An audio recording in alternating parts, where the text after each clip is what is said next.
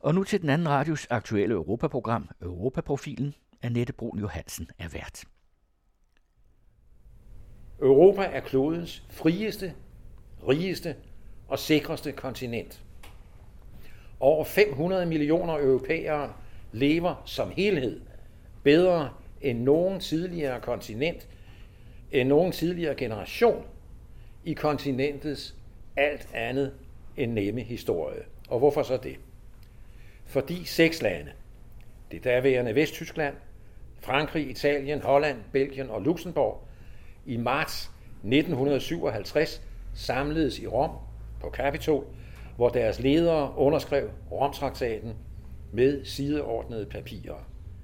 En beslutning, som førte til vor tids ufuldstændige, men bestemt ikke mislykkede Europæiske Union. En internationalt anerkendt sammenslutning af indtil videre 28 selvstændige stater, som beundres fra Asien over Mellemøsten og Afrika til det amerikanske kontinent. Europæerne lever i paradis, men alt for mange har travlt med at sprede misnøje. På et debatmøde Europa Hvad nu? arrangerede magasinet Europa i anledning af, at Romtraktaten fyldte 60 år, talte blandt andre udenrigsreporter fra Jyllandsposten, Per Nyholm. Mere fra hans opsang til Europa senere. Velkommen til Europaprofilen, som i perioden frem til 1. august producerer en række programmer under overskriften Europæiske udfordringer fra flygtninge til Brexit. Programmerne bliver produceret med støtte fra Europanævnet. Mit navn er Annette Brun Johansen. The European Union is not about slogans. It's not about procedures. It is not about regulations. Our union is a guarantee that freedom, dignity, democracy, and independence are no longer only our dreams, but our everyday reality. I lived behind the Iron Curtain for more than half of my life, where it was forbidden to even dream about those values. And that is why today I have the right to loudly repeat the simple truth that nothing in our life is granted forever. Only a united Europe can be a sovereign Europe. Human rights and civil liberties, freedom of speech and freedom of assembly, checks and balances, and the rule of law. This is the true foundation of our unity. Her et uh, klip med EU-præsident Donald Tusk i anledning af EU's 60-års fødselsdag. I denne uges udgave af Europaprofilen i øvrigt analyserer Ove Weiss forårets to hovedtemaer, Storbritanniens enegang ud af EU og flygtningenes vilkår i EU og Danmark. Først til exit Brexit. Bliver Brexit overhovedet til noget, spørger Ove Weiss.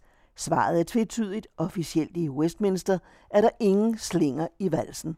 Men helt konkret er en større kampagne mod udmeldelse i gang i United Kingdom, anført af tidligere premierminister Labours Tony Blair og den tidligere magtfulde konservative finansminister George Osborne. 13. marts gav parlamentet premierminister Theresa May grønt lys til at aktivere artikel 50 og indlede forhandlinger med Bruxelles om udmeldelsesbetingelserne med deadline om to år, dog med mulighed for forlængelse af forhandlingsforløbet. Men samtidig lyder spørgsmålet med stigende stemmeføring, om Brexit overhovedet bliver til noget. Svaret er tvetydigt fra officielt hold lyder det, at Westminster selvfølgelig følger folkets vilje, også selvom resultatet af folkeafstemningen 23. juni sidste år var snævert. 51,9 procent stemte for Brexit. Det svarer til 17,5 million EU-modstandere mod godt 16 millioner EU-tilhængere, altså et britisk samfund skåret over på midten. Fra taberne, de såkaldte Remain-folk, lyder mindst tre argumenter for at forblive i EU, en slags exit-brexit. For det første hævder de, at økonomien og de menneskelige omkostninger er værre, end vælgerne forestillede sig for et lille år siden. Som følge deraf påstår de, punkt 2, at der er sket et skred i vælgerbefolkningen til fordel for kontinentet. Det tredje argument henviser til flertallet i parlamentet i Edinburgh, som kræver ny folkeafstemning om Skotlands selvstændighed med fortsat medlemskab af EU, uden at der dog er klare tendenser til, at skotterne har ændret mening, efter de i 2014 med solidt flertal stemte for at forblive i United Kingdom. Men det vender vi tilbage til.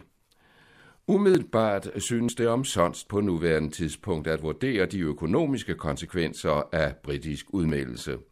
Det afhænger ikke mindst af forhandlingerne om de 65 millioner britters fremtidige placering i forhold til EU's indre marked med knap en halv milliard indbyggere. Måske lykkes det med en frihandelsaftale, men dertil kommer andre 55 internationale handelsaftaler, som Storbritannien rydder ud af. Under alle omstændigheder er der spændt snubletråde ud, når de ca. 10.000 EU-regler og 80.000 siders lovtekst, opbygget gennem 44 års EU-medlemskab, skal udredes. Det økonomisk uafhængige institut MIT har beregnet, at Brexit vil betyde et produktionstab på 9,5 procent og i gennemsnit efterlade den enkelte brite med et tab af 28.000 danske kroner årligt. Og den tidligere britiske premierminister Tony Blair, som med sin tredje vej mellem kapitalisme og venstre socialdemokratisme var en stemmemagnet i de 10 år, han sad i Downing Street nummer 10, advarer mod en økonomisk katastrofe, hvis Storbritanniens udmeldelse bliver en realitet. Han har stillet sig i spidsen for en kampagne for fortsat medlemskab. Jeg ønsker at opbygge støtte til at finde en vej mod det nuværende kapløb, der vil føre os ud over klippeskrænten, sagde han forleden i en tale i den pro-europæiske gruppe Open Britain, som vel nærmest kan sammenlignes med den hjemlige Europabevægelse. Vores udfordring er utrætteligt at afsløre de faktiske omkostninger af en udtræden. Vi skal vise, at Brexit var baseret på ufuldkommen viden, vidensablære, som af Brexit-tilhængerne er blevet beskyldt for arrogance og manglende respekt for demokratiet. Den tidligere Labour-leder er på en vanskelig mission. Det blev udstillet, da flertallet i underhuset gav Theresa May, citat, de friest mulige hænder i forhandlingerne med EU. Støttet af overhuset forsøgte et mindretal af Labour Liberaldemokraterne, de skotske nationalister SNP, de grønne og enkelte konservative ellers, men forgæves at få vedtaget to tilføjelser til udmeldelsesloven. Den ene vi sikrer parlamentet, som det hed, en meningsfuld afstemning om regeringens forhandlingsresultat – den anden tilføjelse skulle sikre EU-borgere garanti for at kunne blive i Storbritannien efter Brexit. Og netop vilkårene for de 3 millioner EU-borgere i Storbritannien og ikke mindst de 1,2 millioner britter, som opholder sig i de øvrige EU-lande, er blevet et varmt emne i de britiske medier. Alene herhjemme er antallet af nervøse britter, som søger dansk statsborgerskab, steget fra 64 i 2015 til omkring 400 i 2016. I januar kvartal i år er kurven endnu stejlere. I Sverige for eksempel er antallet i samme periode steget fra knap 500 til godt 1500, og ifølge The Guardian har 250 procent flere britter søgt statsborgerskab i et andet EU-land fra 2015 til 16, og det er altså inden Brexit-forhandlingerne overhovedet er begyndt. Men en ting er de godt en million britter på udbane, en anden de tre millioner EU-borgere, ikke mindst på det britiske arbejdsmarked, hvor flere påtager sig arbejde, som mange britter afviser. For slet ikke at glemme, hvad man med et slidt ord kan kalde eliten. Storbritannien tiltrækker studerende og eksperter fra hele verden. Et sigende eksempel er det 700 år gamle universitet i Oxford, blandingen af kosmopolis og engelsk provinsidyl, et par timers kørsel fra London. Med Brexit vil EU ikke længere give økonomisk støtte til universiteter som Oxford, og derfor overvejer det ældste universitet i den engelsktalende del af verden at etablere sin første campus uden for kongeriget. Oxford har været et internationalt universitet gennem vores historie, og vi er besluttet på at forholde os åbne til verden, uanset hvordan fremtidens politiske landskab ser ud, siger en talsmand for Oxford Universitet til gammel konservativ The Telegraph. Det bekræftes af tidligere generaldirektør for det franske udenrigsministerium Jean-Michel Blanquer, som siger til avisen, at planer om at bygge et nyt universitet i Paris i 2018 er i gang. Vi håber på at tiltrække universiteter af den højeste kaliber. Vi vil gerne fortælle de britiske universiteter, at det kan være en win-win situation, siger han til Telegraf. Udover de forudsigelige og ikke mindst uforudsigelige vanskeligheder, der venter i forhandlingerne i Bruxelles, kan truslen om Skotlands selvstændighed og dermed brud med United Kingdom blive den største sten på vejen mod Brexit. Veltimen krævede Skotlands første minister Nicola Sturgeon fra det dominerende nationale parti SNP ny folkeafstemning selv samme dag, altså den 13. marts, hvor Westminster åbnede for Brexit-forhandlingerne. Godt nok er det ikke Edinburgh, men London, der skal give tilladelse til ny afstemning, og hidtil har Theresa May blankt afvist muligheden, blandt andet med henvisning til, at 55 procent af skotterne så sent som i 2014 besluttede at blive i UK. Men i den britiske offentlighed spørges med stigende undren, hvor længe premierministeren kan argumentere for Storbritanniens uafhængighed af Bruxelles, og samtidig forhindre Skotland i at stemme om uafhængighed af London. Oppositionslederen Labours ret så svækkede Jeremy Corbyn er mere ulden i mailet. Han sagde forleden til BBC, at han er modstander af en ny skotsk folkeafstemning, men at det, citat, vil være forkert, hvis parlamentet blokerer for den. Samtidig må selvstændighedsfolkene i Skotland også spørge sig selv, om det overhovedet er muligt for dem at vinde en ny folkeafstemning. Meningsmålinger viser nemlig, at nok har ca. 15 procent af de vælgere, som i 2014 stemte nej til selvstændighed, skiftet til ja. Men samtidig har 15 procent bevæget sig den modsatte vej så jagttager mener, at ja-procenten i målingerne skal ligge stabilt omkring 60, før Nicolas Sturgeon og SNP kan føle sig sikre på sejr. Det, der først og fremmest tiger skotterne, er Storbritanniens hårde Brexit-kurs, som den kaldes, og som i yderste fald helt vil udelukke landet fra EU's indre marked og bringe ikke mindst Skotland i store økonomiske vanskeligheder. Den hårde kurs er næppe heller i overensstemmelse med Theresa Mays indre jeg. Hun var før folkeafstemningen moderat EU-tilhænger, men hendes byspids i forhandlingerne i Bruxelles Brexit-minister David Davis er stålsat EU-modstander. Han var i øvrigt for godt 10 år siden favorit som ny konservativ leder og dermed premierministerkandidat, men blev slået af den dengang unge David Cameron. Siden har forholdet mellem de to været på eller under frysepunktet. Den anden hovedforhandler er Londons tidligere overborgmester og nuværende udenrigsminister Boris Johnson, i øvrigt tidligere Bruxelles-korrespondent for The Telegraph og senere chefredaktør for verdens ældste tidsskrift i dag, hedder det politisk magasin The Spectator. Johnson er kendt som ekscentrisk og dermed noget ustabil også i holdningen til EU, en forestilling om, at han kunne overtage formandsposten efter Cameron førte ham til Brexit-lejren, men alt kan ske. Og her er der kommet en joker ind i spillet. Den indtil for blot et år siden som magtfulde britiske finansminister, EU-begejstrede George Osborne, hvis lysende karriere blev kørt over af Brexit-afstemningen. Nu sidder han klar til hævn på en af de bageste rækker i underhuset som såkaldt backbencher. Men det er slet ikke det sæde, som interessen nu samler sig om.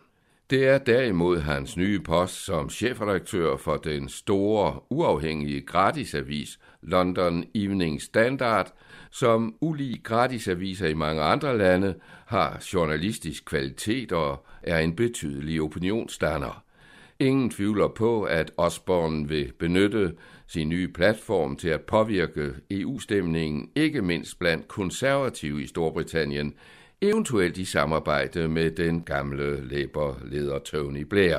Og det makkerpar kan i 11. time vise sig effektivt i kampen om at forhindre Brexit. Du hørte politisk kommentator Ove Weiss. For 60 år siden, den 25. marts 1957, underskrev seks europæiske lande Romtraktaten, der er grundlaget for det EU, vi kender i dag. Siden er traktaten i flere omgange blevet udvidet, og EU har fået mange flere medlemmer, lige indtil nu, hvor Storbritannien til synlædende er på vej ud. Europa, hvad nu? Per Nyholm. Det er jo altid godt med et slagsmål. Specielt hvis slagsmålet i øvrigt kan sådan holdes i fornøjelige baner, og det kan det jo nok i dag. Men nu skal vi jo se. Enkelte af jer vil muligvis vide, at jeg ikke deler pessimismen vedrørende Europa og Europas samling. Faktisk mener jeg, at det meste af det, der siges og skrives imod EU, det, jeg anser det for et falsneri. Det er en gensagelse af stemningen i Europa, som den franske filosof Julien Bandin samlede op i en enkel og præcis sætning, de intellektuelles forræderi. Disse intellektuelles mål er under min betragtning at forskrække vælgerne i en sådan grad, at de i deres mangel på interesse for samfundslivet, i deres øh, fascination af underholdning, snarere end at et seriøst og borgerligt liv vil lade sig forføre derhen, hvor de billiger en hel eller delvis afskaffelse af vores demokrati. Vi plages med og af alle hånde, demagoger, populister, falske profeter og rene narre af det. Jeg nævner gerne Geert Wilders i Holland, Marine Le Pen i Frankrig, Alexis Tsipras i Grækenland, Viktor Orbán i Ungarn og Jaroslav Kaczynski i Polen. Men det rækker videre end som så. Det rækker til putinister i Rusland, trumpister i USA, og så mænd, ja, pianister i Danmark. Disse skikkelser er handelsrejsende i frygt. Der er ingen grænser for den elendighed, som disse grædekoner og mørkemænd faldbyder på torvet. Fra udbrændte industribyer i USA til aftenlandets nært forestående erobring af islamiske horder udskrejet fra Budapest og Paris til København. Hvad har dette nu at gøre med vores markering af Romtraktatens 60-årsdag? To ting. Øh, som det blev nævnt, arrangørerne har bedt mig om at stille med en opsang. Den er jeg nu godt i gang med. Det andet er, at EU's nuværende ledere, de nationale ledere, ikke så meget apparatet i Bruxelles, som de nationale eliter, politikerne, meningsmagere med flere, i betydelig grad er skyld i EU's øjeblikkelige misære. En misære, som jeg nægter at anse for en krise, i anden henseende end den ene, at de nævnte eliter er utilstrækkelige. Utilstrækkelige, fordi de vedblivende tænker nationalt og proklamerer deres nationale sejre over de såkaldt andre. Hvor ville det være nyttigt, hvis disse eliter, disse ministre, politikerne og deres spindoktorer, journalisterne og såkaldte bloggere og andre kunne begynde at tænke europæisk, tænke i helheden. I USA kan en New Yorker sagtens forstå og sympatisere med Kalifornien eller Illinois eller Florida, også når det koster penge. I Europa er vi besat af frit i luften svævende fjendebilleder. Danmark taber millioner på Grækenland og Bulgarien. Polske blikkenslager tager vores arbejde. Tyskland tjener urimeligt på Spanien og Italien. Centraleuropæerne skal ikke bare komme og udhule den velfærdsstat, vi har skabt. Intet burde eller kunne være nemmere i den øjeblikkelige situation, end at vi alle tænkte, talte og skrev europæisk. Europa er klodens frieste, rigeste og sikreste kontinent. Over 500 millioner europæere lever som helhed bedre end nogen tidligere generation i kontinentets alt andet end nemme historie. Og hvorfor så det? Fordi seks lande, det daværende Vesttyskland, Frankrig, Italien, Holland, Belgien og Luxembourg, i marts 1957 samledes i Rom på Capitol, hvor deres ledere underskrev Romtraktaten med sideordnede papirer. En beslutning, som førte til vor tids ufuldstændige, men bestemt ikke mislykkede europæiske union.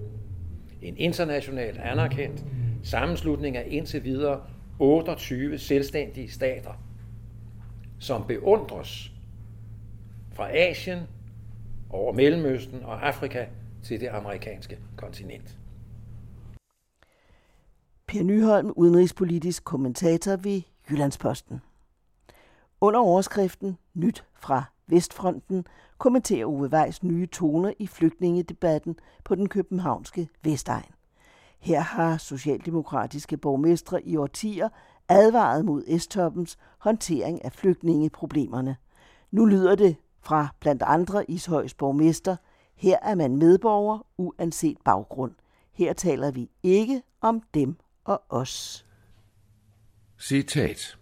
Folketinget konstaterer med bekymring, at der i dag er områder i Danmark, hvor andelen af indvandrere og efterkommere fra ikke-vestlige lande er over 50 procent. Det er Folketingets opfattelse, at danskere ikke bør være i mindretal i boligområder i Danmark. Citat slut. Sådan lød en udtalelse i Folketinget for nylig, vedtaget af et snævert flertal af regeringspartierne og Dansk Folkeparti, mens det store oppositionsparti Socialdemokraterne undtagelsesvis brød broderskabet med DF i flygtninge- og indvandrerspørgsmålet og stemte imod. Og det var sikkert klogt gjort af dem, Forsvaret på udtalelsen faldt prompte fra Brøndbys Esborgmester Kent Max Malund, som blandt andet i bebyggelsen Brøndby Strand oplever et flertal af, som det hedder, ikke-etniske danskere. Lad mig sige det klart og tydeligt, skrev borgmesteren på Facebook. Her i Brøndby har danskerne mange farver, mange religioner og familier med rødder i mange lande.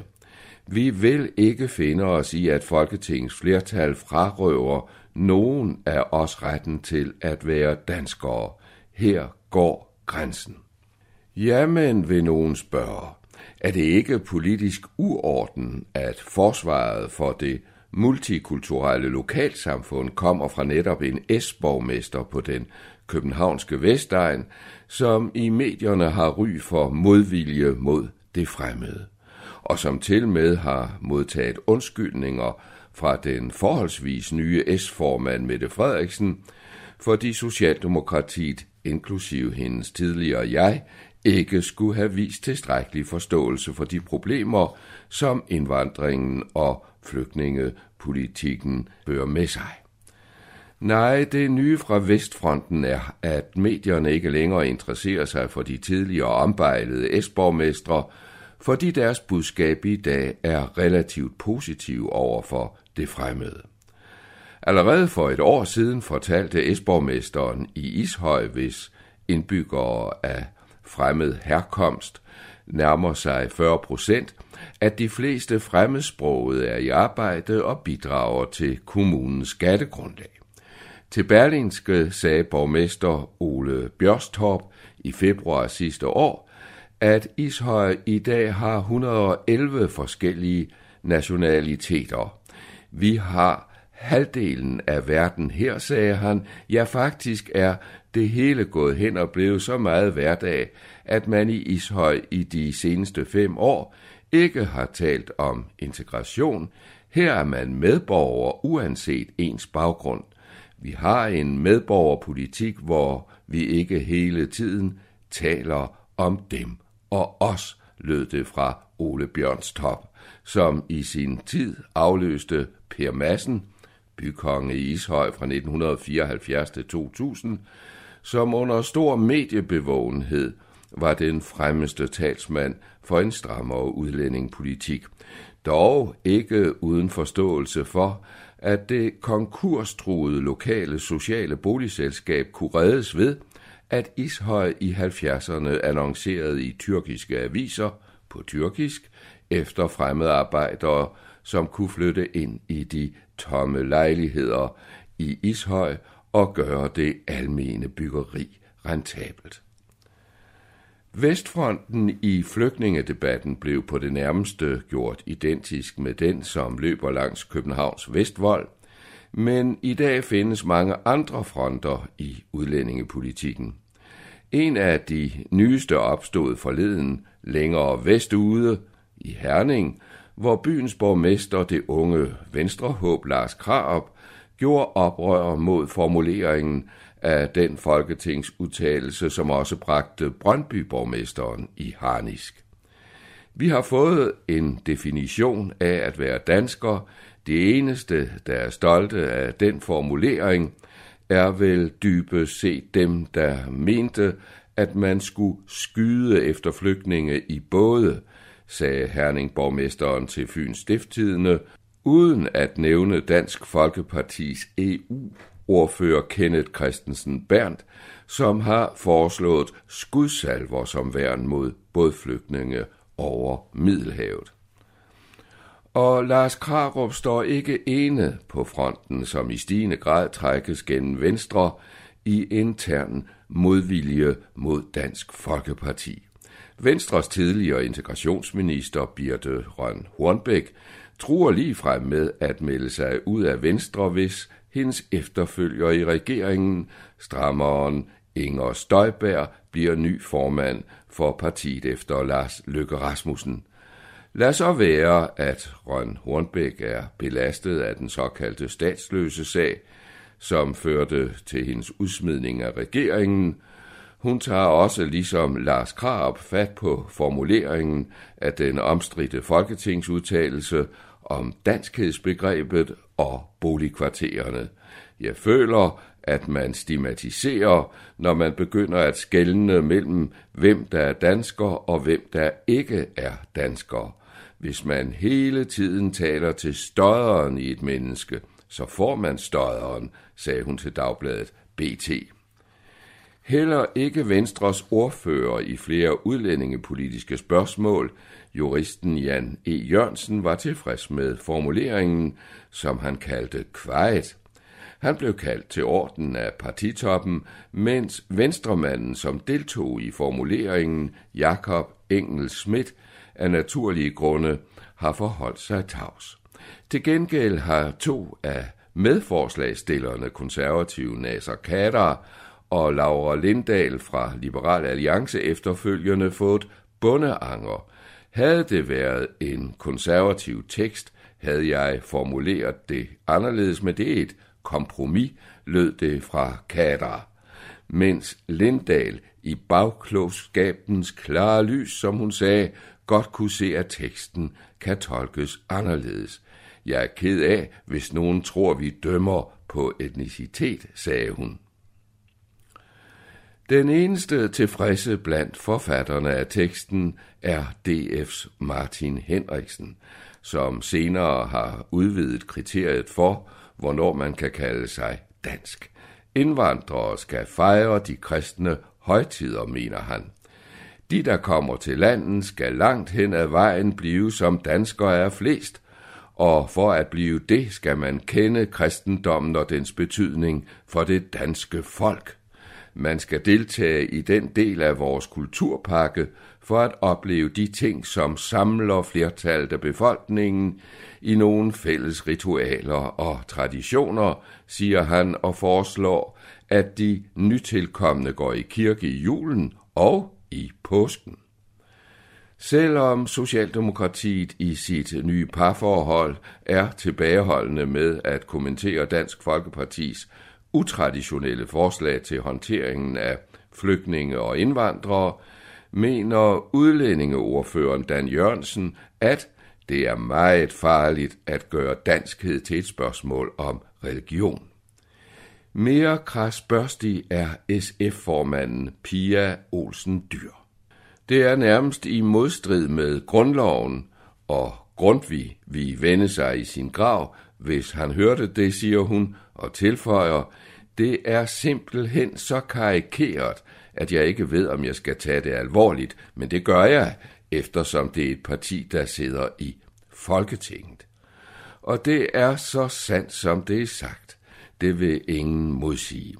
Dansk Folkeparti er i Folketinget, oven i købet som landets næststørste parti med 37 mandater. Lagt sammen med Socialdemokratiets 47 giver det 84 mandater og tillagt forventede tre eller fire nordatlantiske stemmer nærmer det sig det magiske tal 90. Det er et regnestykke, som flere kommentatorer har opstillet de seneste uger, som en mulig fremtidig regeringskonstellation af de to strammerpartier, suppleret med netop Socialistisk Folkeparti, som er det af de fire centrum-venstrepartier, der er strammest i udlændingepolitikken. Regnestykket halter på flere måder, blandt andet er DF tydeligt kriseramt og står til tab af en halv snes mandater, så SF's vingefang vi ikke række. Alene af den grund må S-formanden Mette Frederiksen indstille sig på de radikales, enhedslistens og alternativets betingelser for den udlændingepolitik, som hun tidligere har undskyldt over for Vestegnens borgmestre. De synes til gengæld, jævnfør citaterne af dem, ganske godt tilfredse med udviklingen, så hvem ved, måske havde de slet ikke undskyldning behov. Du hørte politisk kommentator Ove Weiss, der i samarbejde med Jørgen Johansen og mig, Annette Brun Johansen, står for redaktionen af Europaprofilen.